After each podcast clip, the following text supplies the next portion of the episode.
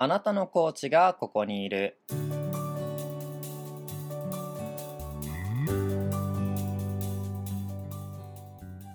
この番組はコーチの方をゲストにお迎えしてコーチングについてその方と一緒にお話をしていくラジオです。あなたの人生を一緒に伴走してくれるコーチを見つけられるかもしれません。こんにちは。あなたのコーチがここにいるパーソナリティのおすぎです。第18回目はコーチ大輔くんをお迎えしてお送りいたします。それでは大輔くん簡単に自己紹介をお願いします。はい、えー、はじめまして大輔と言います現在関西の大学に通いながら IT 系でインターンしたり、まあ、細々とあのコーチングもやってたりしています。えっ、とお杉さんと同じでセクシャリティはゲイで、まあ、今はそうですね。こう恋愛に就活に勉強に大忙しなそんなあの生活をしています。よろしくお願いします。お願いします。そうね、そうそうそう、大輔くん大学生なんだよね。はい。あの多分は多分っていうかこの番組で大学生コーチは初めてですね。ああなんか確かにあんま聞かないですね僕も。うん、みんななんか社会人の方がほとんど、てか全員かだったのでなんかその大学生でコーチやろう。まあ大学生だからコーチやろうと思ったわけじゃないと思うけどもともとコーチやろうと思ったのは何かきっかけがあったの？えーっと僕大学では心理学勉強しててでまあもともとなんかカウンセリングとかにもぼんやりと興味があって今の大学選んで。でうちの大学のその心理学部の特徴っていうのが割と心理学でもすごい広いですよね。取り扱ってるっていうのが大大学によってはすごい臨床心理っていうそれこそそのデータ取ったりカウンセリングしたりっていうところしかやってないような大学もあればうちはなんか社会調査みたいなのもあとは芸術心理って言われるような分野もあったり、その中の一つにまあ教養教養というか、まあ、専門でやってらっしゃる先生はいないんですけれどコーチングっていうのを学べるっていうような授業があったんですね。はい、でなんかすごい このこの話すごい就活でもしてるんでなんかすごい説明口調になってあれなんですけれど。なんか、なんかそれであのーなんだっけなそうあの2回生の頃にカウンセリング勉強したんですけれどなんかあんまり肌に合わないなっていうふうに思っててでそこからこう、目的っていうのがあんまなくて心理学勉強する。なんかそのまま過ごしててで本来だったら18卒2018年の4月から社会人になる年だったんですけど僕って、ままあ、ここから就活があの本格化していくぞっていう3年生の終わりの2018年の2月にその初めてコーチングの授業を受けたんですよ。うんでなんかずっと心理学でやりたいことなかったんですけれど、まあ、これからあの残った単位取って卒業だぞっていうタイミングでやっと勉強したい心理学の分野っていうのが、まあ、その時見つかってでまあ実際僕がその時社会に出てやりたいことっていうのも特になんかぼんやりとしててなかったんでであればちょっと大学残りながら、まあ、コーチングスクールとか通って勉強してみてもいいかなっていうふうに思ったのがきっかけで、まあ、コーチになろうっていうふうに思いましたね。なるほどね。じゃあきっかけはそのコーチングの授業っていうようはない。ところそうですね。か。なんかその授業を受けて何が魅力的だったの？大輔君にとって。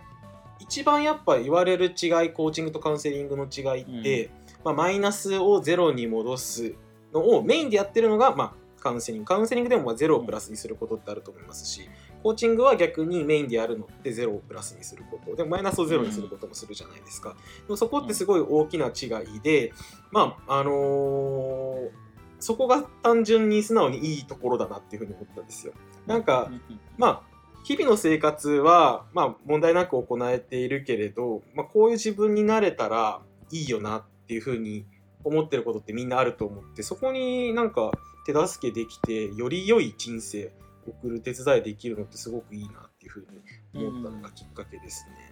なるほどね。そっからまあ興味持って実際にコーチングの勉強をしだしたはい。っていう感じ、はい。実際なんか今はそのまあコーチとして活動してると思うんだけどはい。実際にまあコーチング勉強した時と実際に今コーチをやってるっていうのでなんかコーチングに対するなんだろうな見方とか視点とか感じるものの変化とかってあったりしたの？そうですね。やっぱりこうカウンセリングとの違いっていうのを勉強してる期間は特に意識しながら勉強してましたね、なんかすごいこれは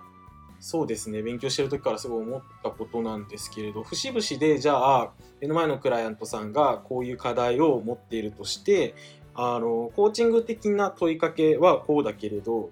カウンセリングだったらどんな問いかけするかなみたいな感じで考えていてなるほどね。そうなんですよ。はいはいはいはい。すごいカウンセリングの面白いところはとにかく未来志向なんですよ。もちろんあのクライアントさんがどういう状況かとかクライアントさんのリソースのために過去を引き出すってことはするとは思うんですけれどなんかそこの度合いが全然違うんですよね。カウンセリングと。そうなんですよ。なんかうんそれがすごく面白いなっていうふうに思いましたね。それがなんかそうですね。勉強する前と後とで結構意識したポイントかなっていうふうに思いますね。うんうんうん。今でも今ちょっとキャリアカウンセリングの勉強とかはしてるんで逆にはいはいはい。はい逆に今はあのカウンセリングとコーチングで言うとコーチングの比重の方が重くなってきているんで、うん。あの今度はキャリアカウンセリングをコーチング的な目線で見て違いっていうのを比べてみたりっていう風なことをしてたんですけれど、結構難しいですね。その染みつくじゃないですか、その、うん。なんか体系的な方法で染みつくんでこうよくあのキャリアカウンセリングの勉強してって怒られるのはあのまだあなたはこの人と十分な信頼関係を作れてないんだからそんな先の話は聞かないでってめっちゃ先生に怒られるっていうのがありますね。なるほどねそっかすごく面白いですね。ねでもなんかやっぱりそのねコーチングしっかりキャリアカウンセリングしたりなんか人に焦点を当ててなんかやりたいんだろうなっていうのはやっぱり話を聞いててまあ内容からもだし話してる雰囲気からもなんかそれは伝わってくるなと思っていてなんかその人の何に興味があるの？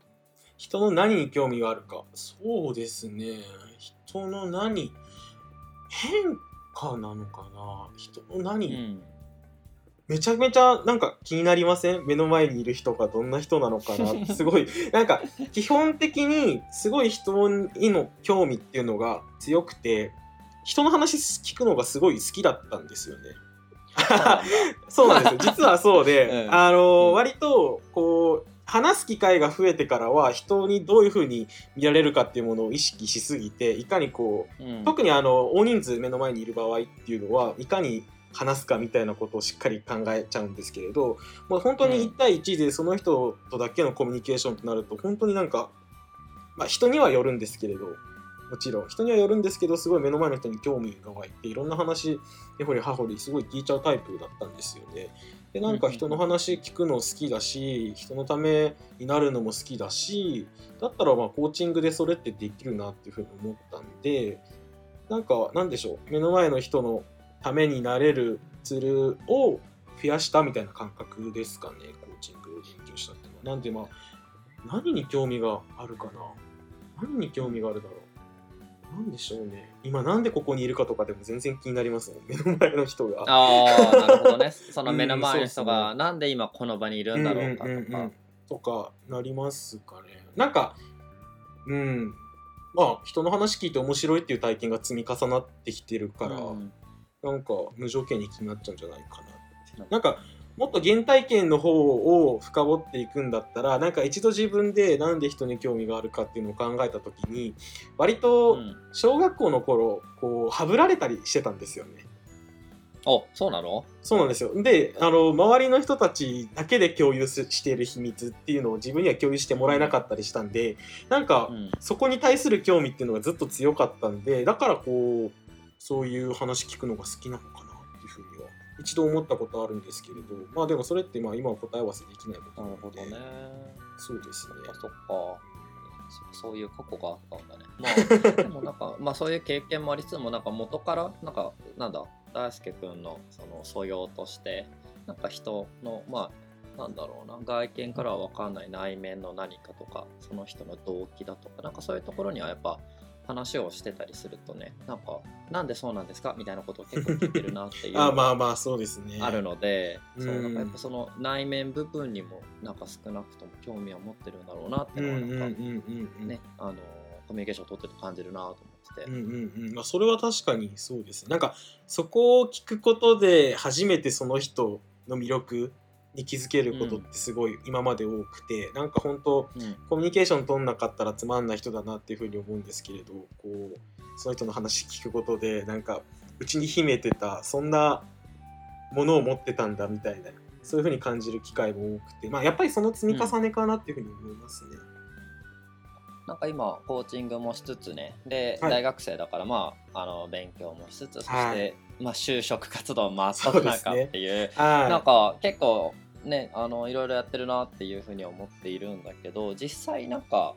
大輔くんのそのコーチング以外の側面も聞いてみたくてなんかコーチング以外で大輔くん何やってんのかなってのをなんか紹介できる話があれば教えてほしいなと思って。そうですね、コーチング以外で言うと、まあ、心理学の勉強してあの IT のベンチャーの企業で、うん。まあ、教育に関する事業のこう末端の末端をこうお手伝いさせてもらっていたり、あとはまあ京都のセクシャルマイノリティ当事者だったりアライの方々の団体でイベント運営手伝ったりしてますね。うん普段はそうですねねそんなことしてますね。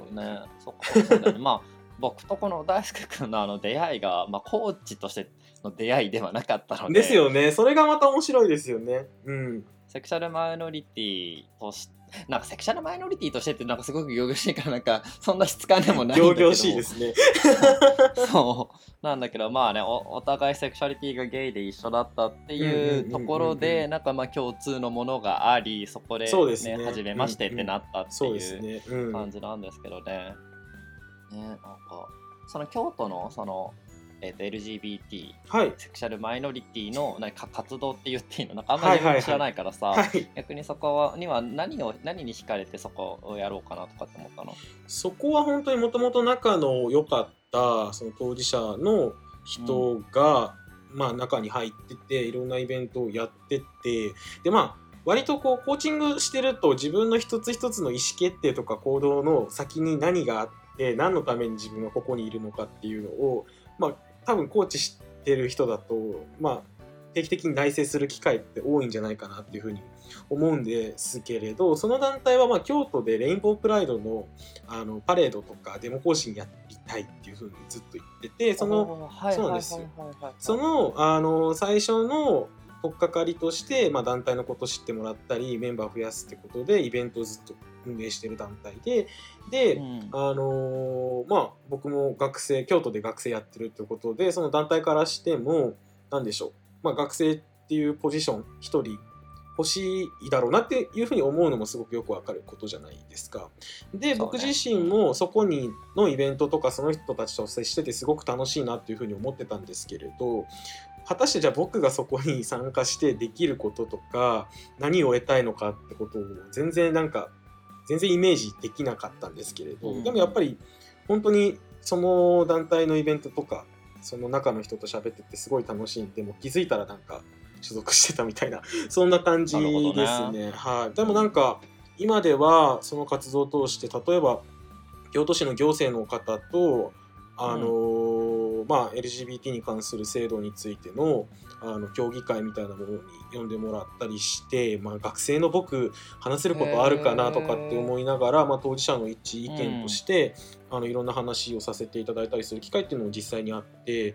でまああの将来まあもし京都を出ることがあったとしてもあの、まあ、将来的にはいつか京都に戻ってきたいなっていうふうにも思ってるのでなんか、まあ、今カラフルカラフルって団体なんですけどその団体で活動してって思うのは、こう未来の自分の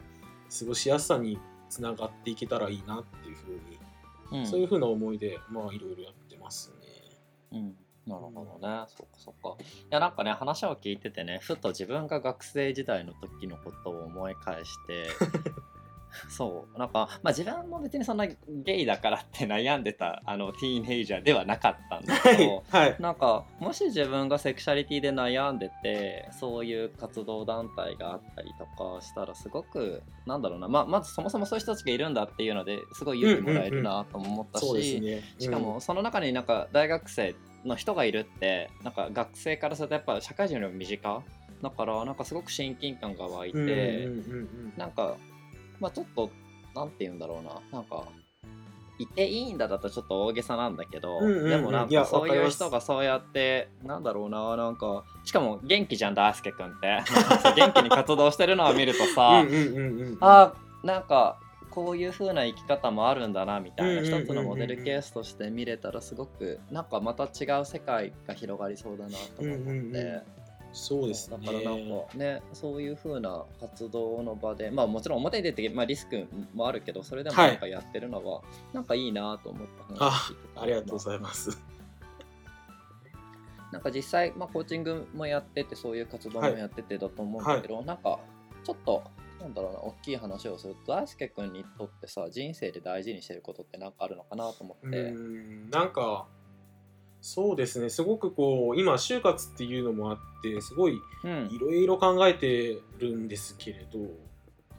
なんかちょっとあの話は飛ぶかもしれないんですけれどあのまあキャリアカウンセリングだったりコーチング勉強してるってことで最初人材系とかすごく見てたんですよ。うんうんうん、その就活の話になるんですけれど。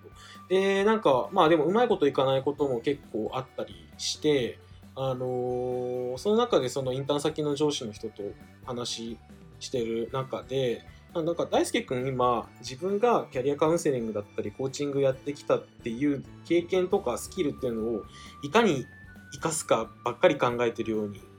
俺には見えるよって。もうすごい的確なフィードバックで。うん。でなおかつこれ立場が逆転だったらちょっとコーチとしての経験生かしてそういうフィードバック俺でもするなっていうふうに思うぐらいの素晴らしいフィードバックいただいて。でまああのー要はまああのー何をしたいかどれだけこう経験スキル生かすかじゃなくて何のために経験スキル生かすかの方が大事だと思うよっていうふうに言ってもらえてまああのそもそも自分がキャリアカウンセリングコーチング勉強したきっかけってなんだろうなっていうところに立ち返るとやっぱり、まあ、人の役に立てるというか人のためになれる、まあ、それのために今自分が一番できそうなことっていうのがその人の話を聞くっていうことからコーチングだったなっていうふうに思うんで、まあ、そこをちょっと立ち返って、まあ人のためになれる、まあ、そのどういうふうにためになりたいかどんな人のためになりたいかっていうところでもっとこう考えていく必要があるんですけれどそこに立ち返んなきゃなっていうふうに思ってますしそうですね。自分の人生で大事にしたいのは、まあ、どれだけ人から感謝されるかみたいなところかな、うん。今思ってますね。なるほどね。人から感謝されるかか。そうですね。ね、なんかそのために自分の力を使いたいっていう、まあ、人を、うんまあそうですね。つけるというよりかなんか人のサポートをするとか、うんそうですね。背中を押すとか、うん。なるほどねなんか実際今、まあ、コーチングやってるじゃない？なんかコーチングを、まあ、コーチとしてやっている時に、まあ、クライアントと向き合ってると思うんだけど、その時に大事にしてることって何があるの？ちょっと考えてみますね。コーチングしててクライアントさんとあまあでも最近実際にこうお金をもらいながらやっているんで本当にあの、1時間いくらの価値を生み出さなきゃなっていう視点っていうのが、あの最近どんどんどんどん強くなってきてるなっていうふうにうん。思っててまあ今までは練習でタダでやってたっていうのもあったんですけれどこうお金いただくようになってから、まあ、よりなんかまあなんかベンチャーっぽい言い方するとバリューを生み出さなきゃっていう意識はあの、うんすごい出てますしなんかそういう意味では実際、まあ、コーチングのクオリティ上げるためにいろんなあの方法を試してみたりもしながらあのーそうですね。フィードバックいただく時とかもあとこう実際にあのコーチングの枠組みとかもその人にあの向けて、あのーまあ、いろんな段階で比重を変えてみたりどの段階しっかりするのか、あのー比重を変えてみるみたいなことはしっかりやってますかね。そういうなんか表面的なことじゃなくてもうちょっとこう あの芯みたいなことを言うとするのであればそうですね。なんかこう相手の感情を引き出せてるかっていうのにしっかり注力うん。してるかなっていうふうに思いますね。なんか感情引き出せただけですごい楽しいんで。ですし相手もすごい楽しい思いで、うん。そうですね。あのコーチング受けてくれるんでそこは注力してますね。まあねそのお金をもらうもらわないでやっぱりうん。コーチ側のその、なんだろうなマインドセットというかなんかえっ、とまあこうしなきゃならないみたいなちょっとなんかかっつりしなきゃとかねあのきちんとしなきゃみたいなそういう面も生まれてきつつもやっぱりそれだけの価値のあるものっていうのをお互いに多分信じてるからそこにコミットできたりもするのかなとも思っててね。だからなんかやっぱり無料でやるときとあのお金をいただいてるときだとやっぱり自分自身も全然なんだろうな心持ちというかもちろそうんですね。コーチング自体は全力でやるんだけど、うんやっぱりな,、うん。なんかちょっと違うんだよね。うんうんうんっていうのがすごいあるなってのを大輔君の話を聞いてて、なんかそうだなと思いつつそうやっぱり大輔君って相手の内側のことがすごい気になる人なんだなってのは思ってよ そうですね、あの、うん、うん。やっぱり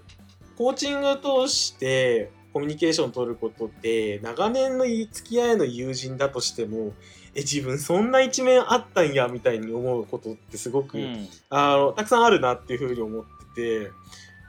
一種のまあ知的知的というかまあ好奇心ですよね。本当にそれが満たされるのもすごい面白いなっていうふうに思いますね。うん。なるほどね。えっ、と、そしたらなんかあの、まあ、大輔くんの、まあ、リスナーの方でもね、大輔くん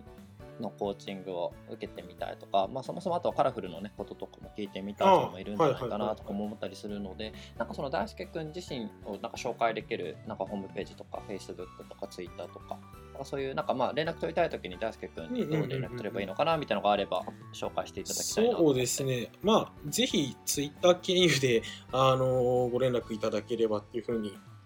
思うんですけれど、これは ID、はい言った方がいいですかね？あ、いや、まあ、大丈夫ですか？は概要欄に載せときます。あじゃあのあれですよじゃねあ。あの、イラストのアイコンのやつですよ、ね。そうなんですよ、そうなんです。友達に描いてもらったイラストのアイコンなんですけど、あれに。蝶ネクタイした可愛いそう感じのそうそうやつそうそうそうそうそう。だねあのアイコンを見て、コーチング申し込んで、ズームとかでバンって出てきたら、あ、本物だってなる気がするなと思って。本当ですかあ、嬉しい。うんすなんか似てる似てる。うん。え、美化されすぎてて、しかもちょっと蝶ネクタイにスーツにグッと乗っていて、すごいうさんくさくないかなっていうふうに思ってたんですけれど。え、いやそうえでも大輔くんじゃない？あれ。うん。あよかったですグッとやってんの大輔くんじゃん僕は思ってたから。いやもう本当に僕自身もなんかそういうイメージなんですけれどこれ客観的に見てどうかなと思ったんで、そう言ってもらえるとありがたいです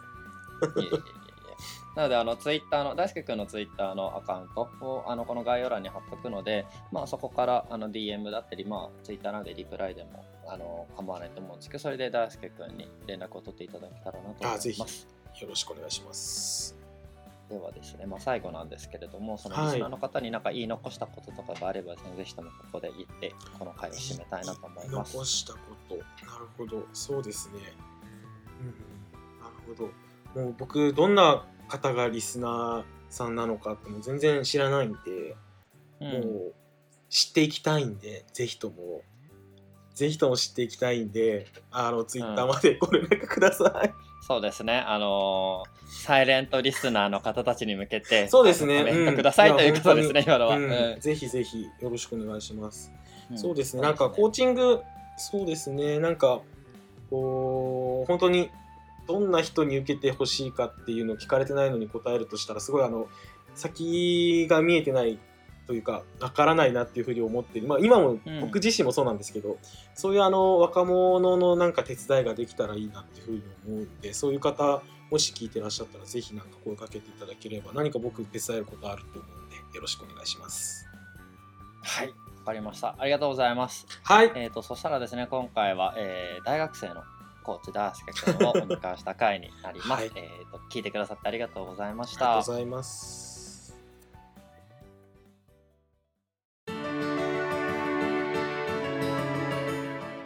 ポッドキャスト、あなたのコーチがここにいるでは、ご意見、ご感想の他に、ゲストとして出演していただけるコーチを募集しています。Twitter ダイレクトメッセージ、Twitter ハッシュタグ、もしくはお便りフォームのどれかからお送りいただければ幸いです。Twitter のアカウントは、あなたのコーチがここにいる。ハッシュタグはコーチここ。カタカナでコーチ、ひらがなでここ。ハッシュタグコーチここです。お便りフォームの URL はエピソード概要欄をご参照ください。Twitter アカウントでは番組情報についてつぶやいているので、ぜひフォローをお願いいたします。ご意見、ご感想などお待ちしております。